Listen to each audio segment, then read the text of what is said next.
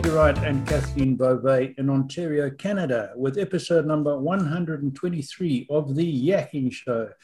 This is the show for awakening you to new perspectives in the changing world we find ourselves in. We always have interesting guests, and today is no exception. We have an especially interesting guest today, but it's not my job to introduce guests. Kathleen does it way better than I do. So my first job is to welcome my co-host, Kathleen Beauvais in Waterloo. Hi, Kathleen. How are you doing on this hot Ontario day?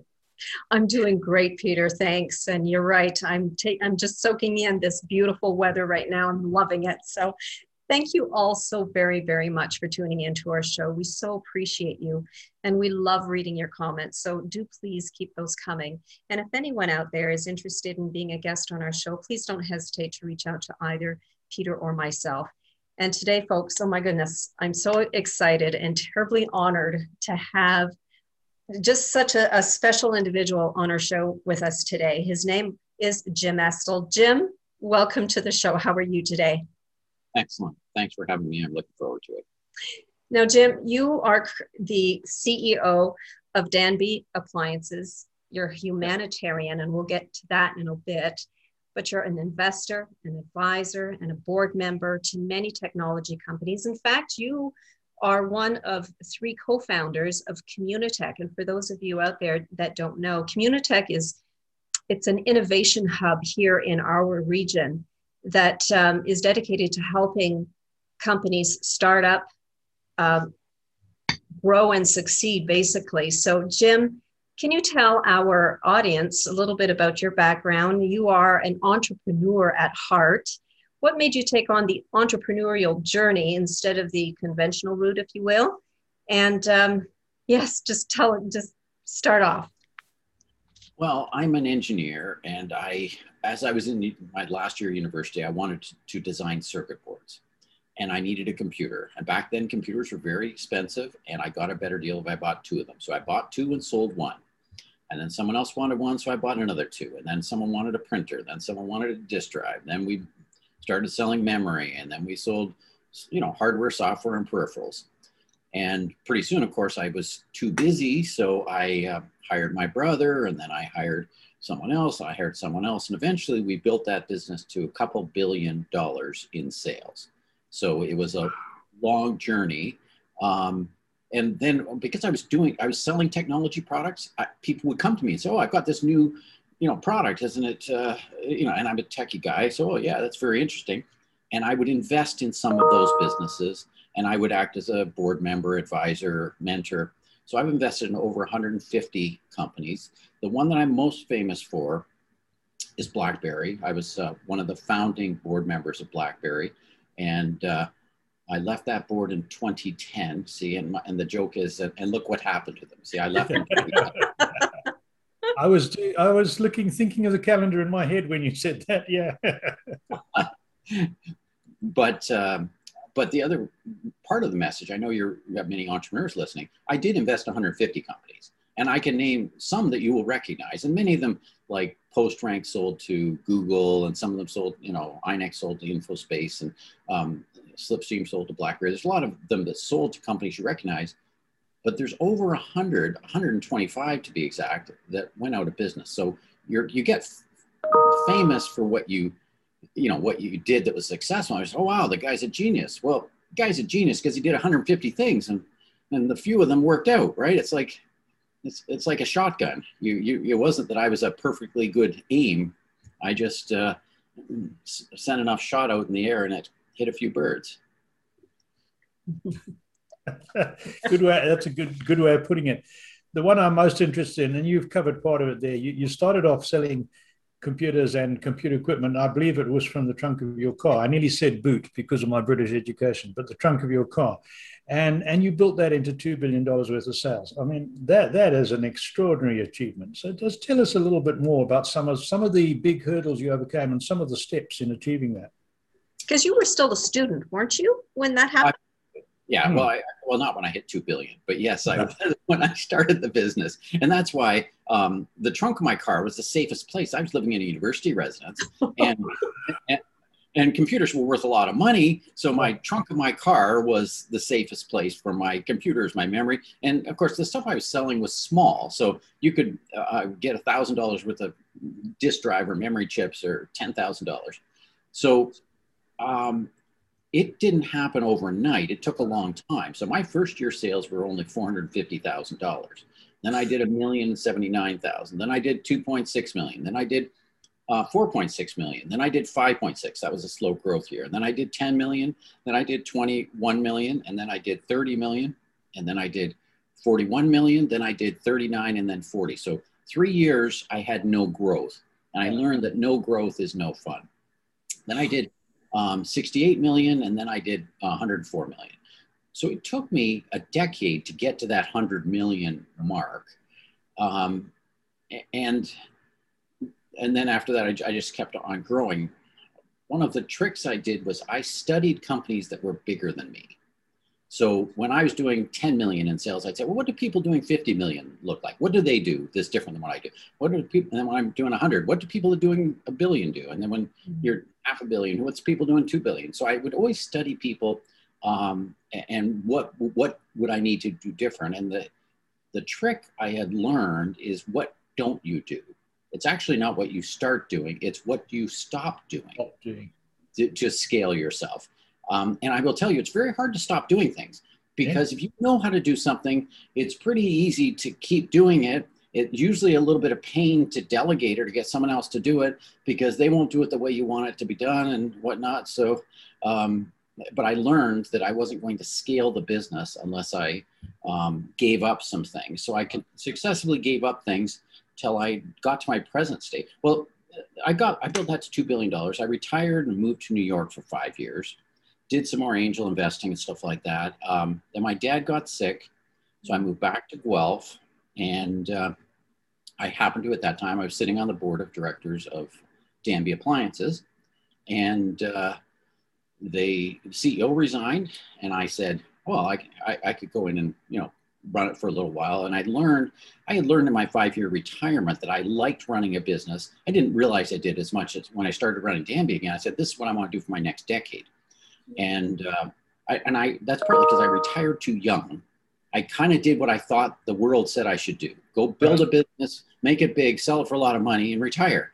Yep. And I learned, well, it's not what I want to do. I want to run a business. So then the ownership group of Danby said they wanted me to sell the business. I said, how much for? They told me, and I said, fine, I'll take it. So that's how I ended up owning Danby Appliances. And that was only about five years ago that I bought the company after running it for about a year.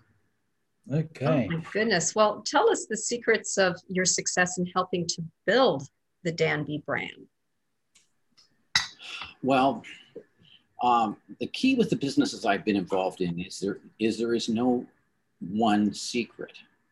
It's a whole bunch of little things and and so I do believe in competitive advantage, but it's not one competitive advantage. It's a bunch of little competitive advantages. Mm-hmm. So we have to recognize Danby's a, a tiny company. Um, we do about 400 million in sales. And um, so you have to think small. You have to be a little bit um, guerrilla. Um, also, as, as I learned as I grow my business, it's what you give up, which means I need to have people that do it. So I have a great team. So a lot of what I try to do is foster team and team, and, and I'm trying to bring the technology company speed into a smokestack business. So bring in some of that speed because when I came to Danby, they'd say, "Oh, we're going to, going to decide what um, freezers we're going to do in 2022," and I'm saying, "Or 2023." Like, well, what do you mean you're trying? What are we doing next week? And so, uh, because in the technology business, if you tried to plan two years ahead, you're you're uh, iPhone is kind of not going to have the features you want because you don't even know what's available two years from now. Right. So uh, I guess to, to, some extent, sense of urgency and speed. And I have a whole bunch of little tiny business sayings that I talk and repeat all the time that I hope builds the culture. So I believe the bigger a company gets, the more the leader's job is to coach on culture and let everyone else make decisions. Yep. That's one believe because if the culture's right i'm on your show something's going to happen i know something's happening but if people understand what the culture is they'll make the decision without having to wait for me and whatnot but my job is to coach on culture so if i go back and say i was out of the action for an hour and we spent $100,000 uh, painting lines in the parking lot. It's, well, wait a minute, did we get three quotes? Did the lines need to be re- repainted? Could we do it ourselves? I would have done it on the weekend if you, if you asked me to. So that would have been a decision not made in the right culture, mm-hmm. you know I mean. mm-hmm. mm-hmm. Right. I, I, want to pick up on something quick. I, I know on your website, you say that you make Danby makes things with compressors by and large. There's one or two exceptions. So, so is is narrowly focusing your product range a big thing of how to do some things better?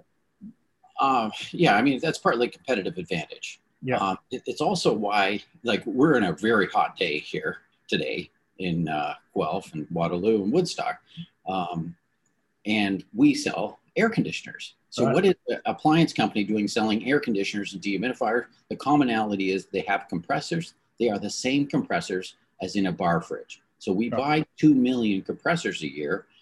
That's why we do it. Is it all about focus, Peter? I'm not sure. I'm actually the poster child for lack of focus. At least that's what my staff would say. Um, and and sometimes I do stray too far from the knitting, but other times that gets us into a business area that is successful and makes money. Interesting, very interesting. Yeah, I have some like to pick your brains on that one a little more later on. But I want to ask you about your books. You've written two books, um, one on time management and one on leadership, if I'm right.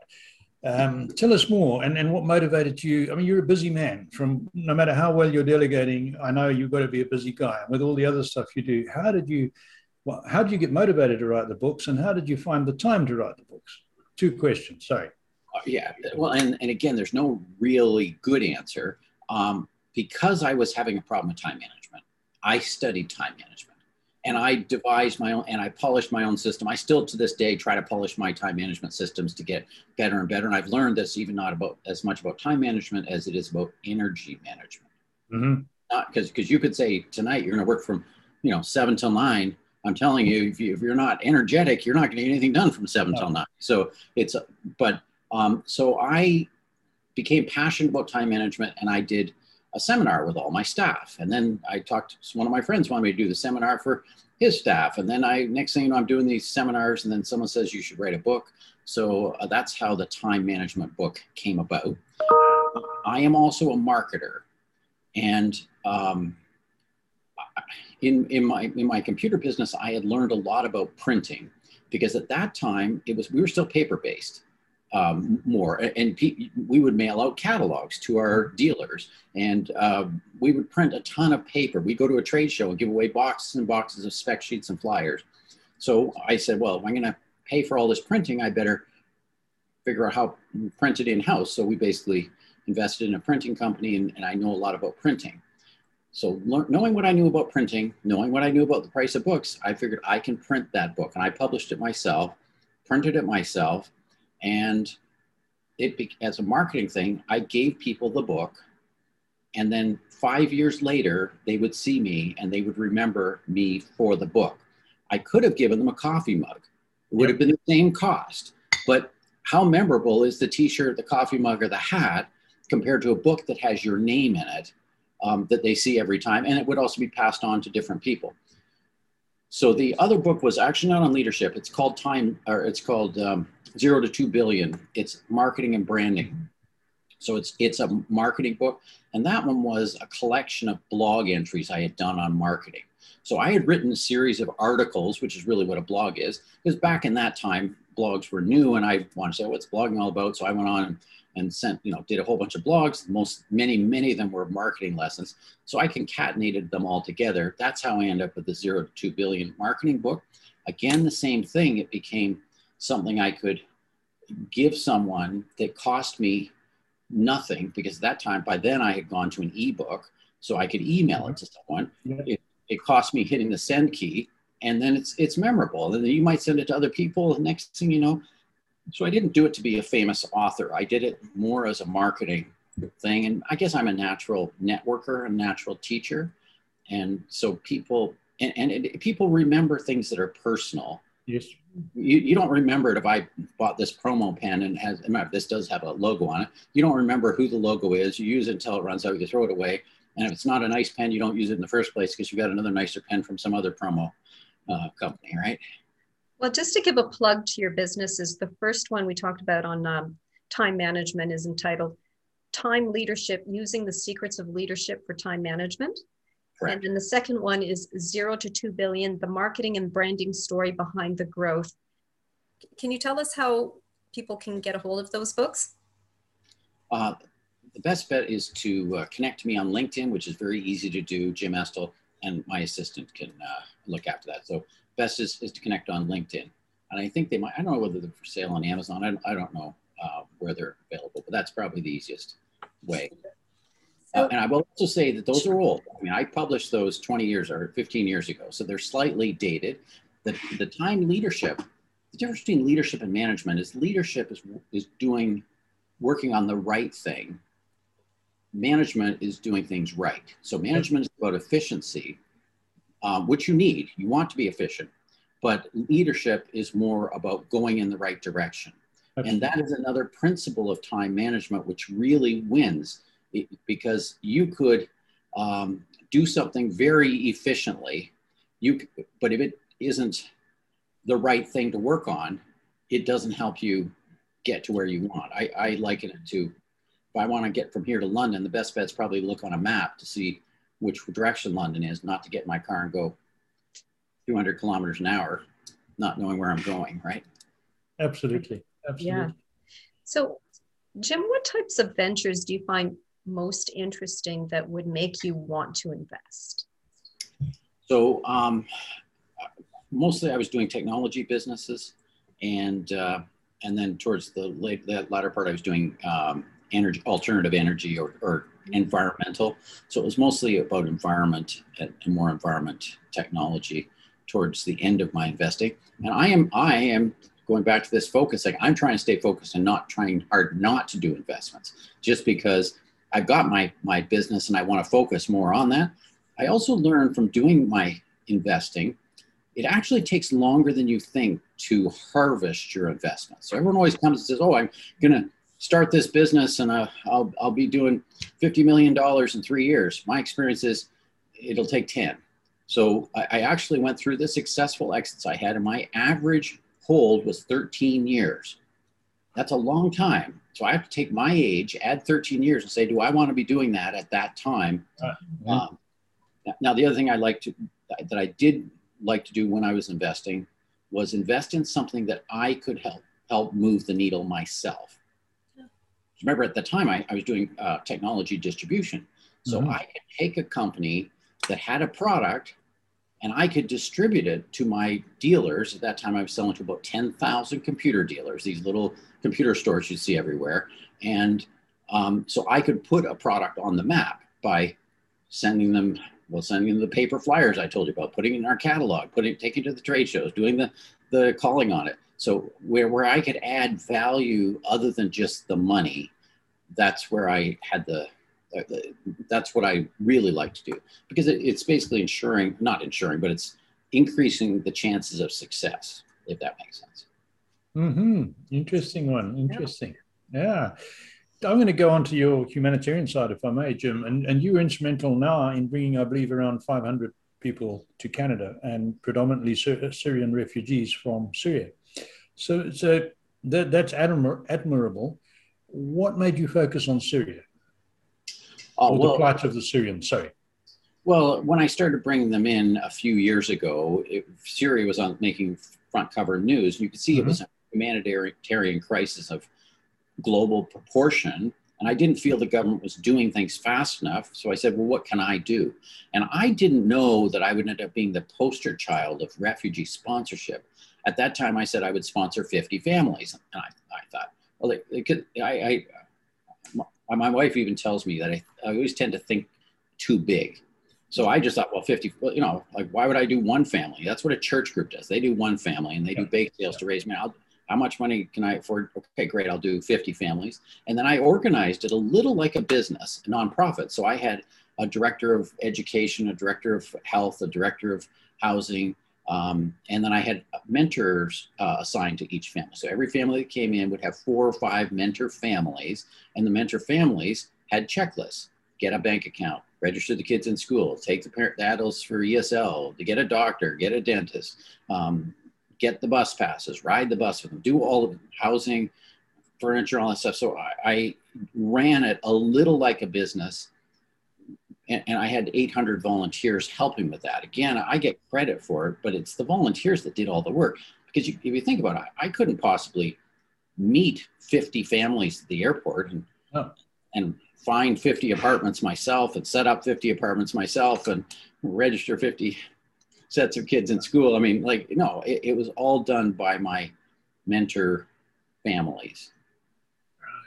And, and I've got to say that I believe that the reason, one of the, the main reason why your project was so successful is because you ran it like a business. Yeah. Mm-hmm. I just go to my own example. I came here at the age of 54 speaking English. So I thought, well, language wise, I've got no problem. I've got a huge advantage over someone from Syria, for instance. Little did I know that there's a lot of different types of English, and that my British English got me into some embarrassing moments in Canada with the differences between British and North American English. So I can just imagine how difficult it is for a non English speaker coming from a traumatic situation with, with virtually nothing to start a new life in Canada without that support network that you put together. It, it must be impossible. Well, and there's another big difference. The difference between a refugee and an immigrant, refugee is involuntary. So it's yes.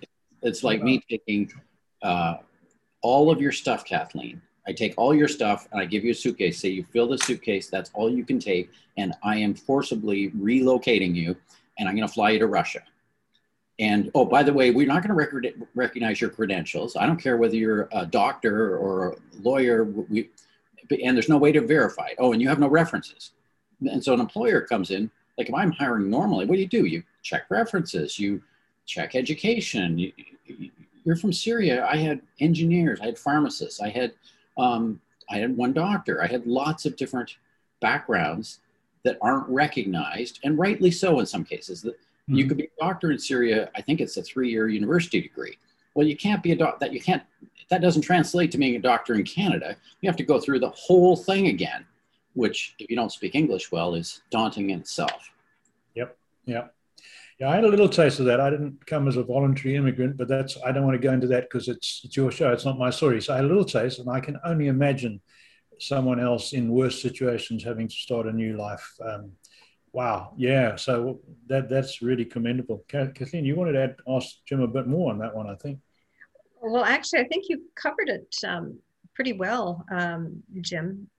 But what I'd like to ask you a little bit more about is your Communitech um, involvement and, and how that came about. Because my goodness, it has has just grown exponentially since you became involved. And I mean that that's that in itself is such a a massive achievement. So, can you tell our audience a little bit more about that? I mean, it's it seems like you had this idea along with a couple more entrepreneurs, and you started to build it. And how did how did that come about?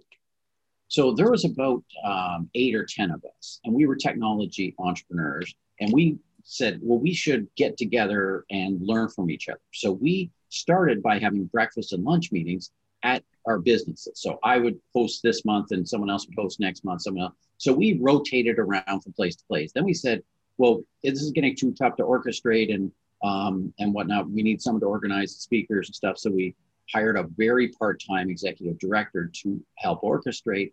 And uh, it's great. I was one of the co-founders, but it was all done by other people to create this. And then, of course, they got space, and then they hired Iain Klugman, and then uh, like it just went through the roof over again over um, three decades. So everyone thinks this has happened fast. It happened. It, it took a long, long time for it to have the traction that it now has. Mm-hmm. Now, one thing I'm proud of is I, I call myself a founder because I, I'm founder of Communitech. I was a founding board member of BlackBerry. Right. I, I founded a business called Simply Clean that sold to Pure Source and then Now Foods. I founded my uh, my previous computer company. So I founded a lot of these uh, these things. Uh, I think it's just because I didn't know, wasn't smart enough No, I shouldn't. That's all. I want to get back and ask Jim a little bit more about the, the refugee thing. Sure. Reading reports, yours and others, your project or, or, the project you put together with 800 volunteers was very successful. I, I, don't know what the percentage success rate was, and I don't know if we need to talk about human development in percentages. But I think it's pretty clear that most, a huge majority of those people you sponsored have done relatively well since coming to Canada which is is good news because so many people who don't get that support struggle, you know, endlessly when in their new country. Um, can, can, you tell us more about that? And, and, and, am I right in saying that the vast majority are have been successful in one way or another? Uh, yes, they are. Um, I mean, part of it is I defined success. I do that with anything. What's the success? So success for me in that project was people working. Yep.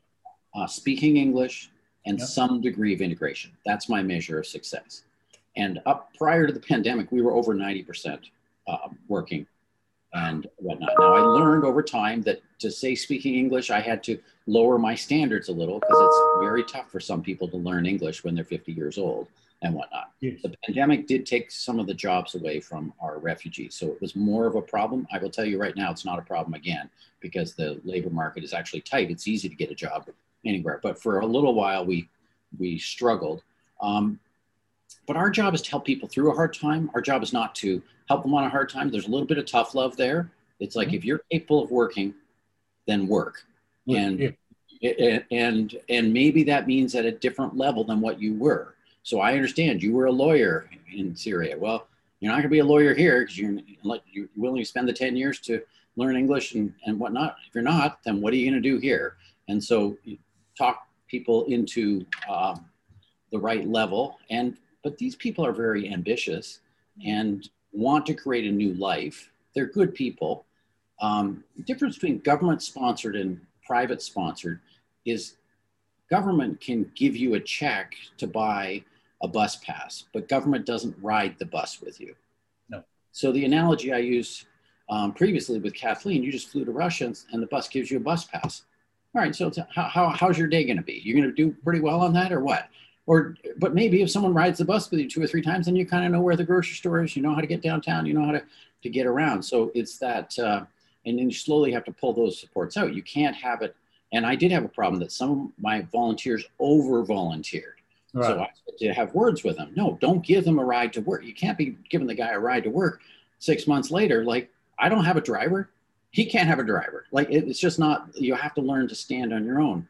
Um, and and I and some of the well-meaning volunteers would say, "Oh yes, but it's that business. The bus nearest bus stop's a kilometer away." It's like, yeah, like that's what you do. You walk a you walk a kilometer, right? Like, um, the other thing is, as you say, success is when you're talking human and people. It's tougher to measure than straight business, if you know what I mean. Mm-hmm. I, I know exactly what you mean, but but we hear so many horror stories of of other immigrants, perhaps from other destination, other countries that end up in in ghettos essentially, and in, in enclaves where very few people are working, where there's no assimilation, where crime is rampant, um, because it's it's not managed like a business project like yours was. So so that's well, well, but then that's part of the definition. Success is people speaking English, some degree of integration. Yeah. Because it, I could have just um, made a deal with one landlord, put everyone in one building. I could have hired translators. Uh, someone said to me, Oh, so you're going to learn to speak Arabic?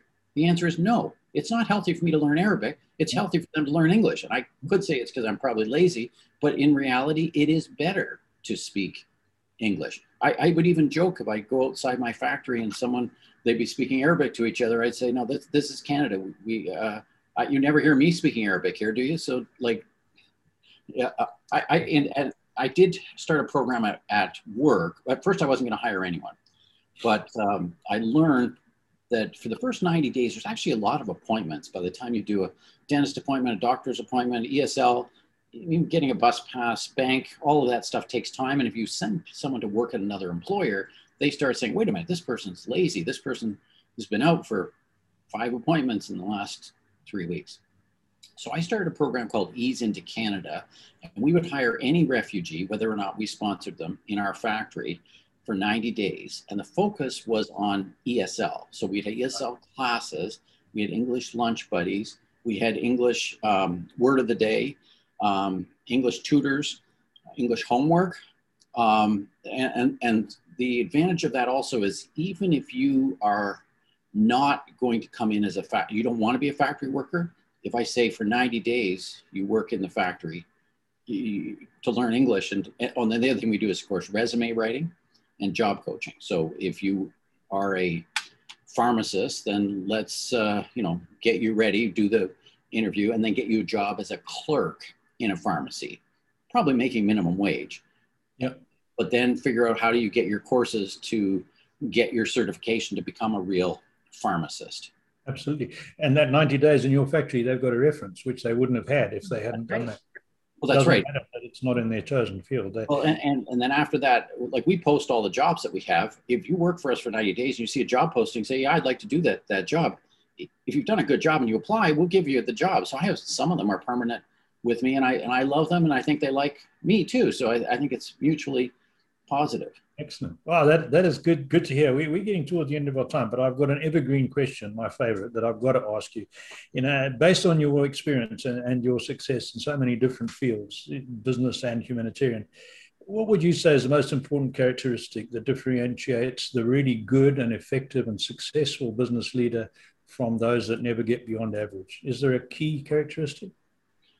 I would say the key is gratitude. Gratitude helps your humility. Gratitude, uh, actually, gratitude is the, the secret to happiness. I, I learned from the Syrians happiness is being grateful for what you have, not ungrateful for what you've lost, not ungrateful for what other people have.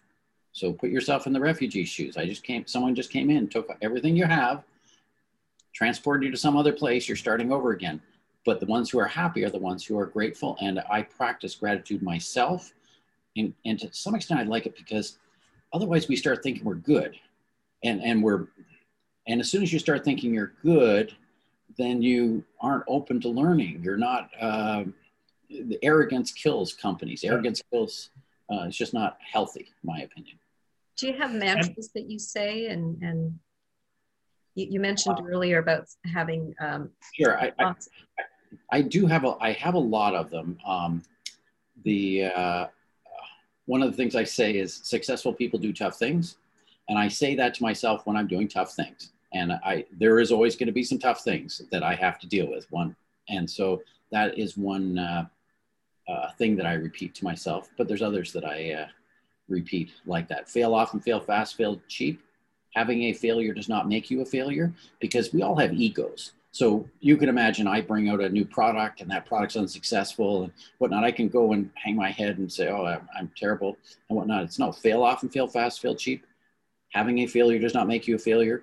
What makes you a failure is not trying. Mm-hmm. So by trying and not succeeding, I have I have won because at least I've tried. Um, yep. And you'll never see anybody who hits home run who didn't doesn't step up to bat, right? So that's. That's right. Oh my goodness. Wonderful. Good, good advice. Um, people who want to find out more about Danby can go to the Danby website, correct? Yes, yes. It's just simple danby.com, D A N B Y.com. And we sell all kinds of appliances. We're, we're actually leaders in small, large appliances. It kind of sounds strange, but we smell, sell smallish fridges. We sell mm-hmm. apartment size freezers. We sell, we don't tend to sell the great big double size, huge humongous ones. But it's freezers, fridges, wine coolers, air conditioners, dehumidifiers, and we do sell stoves and microwaves, that sort of thing as well. And then the last one: are do you are you still looking for volunteers for your um, Syrian refugee project? Uh, I would consider volunteers. Uh, they have to be in Guelph. We only settle people in Guelph, so it's only in Guelph. And I will say also, settlement right now is kind of on hold with the pandemic. So yes. everything is slowed to a snail's pace. Um, so don't expect that we have a, a, job right now. But yes, absolutely reach out for that. And as I said, the best way to reach out to me mm-hmm. is via LinkedIn. I'm very good at responding to LinkedIn. And if the conversation gets uh, ser- serious, I give you my email and then we switch to email. Sure. Well, we will put that um, on the video. So people, I'm sure there would be people who we would like to help out in that regard too. So thank you, Jim. Yes. Thank you very much for your time. That was a very interesting conversation, and I know our audience will be as thrilled as we were with that. Absolutely. Thank you. Thank you so much, Jim. What an honor it was to have you on our show. And uh, thank you all so much again for tuning into our show. Uh, we love reading your comments, so please keep those coming. And again, if anyone out there is interested in being a guest on our show, please don't hesitate to reach out to either Peter or myself. And until next time, take care. Bye bye, everyone.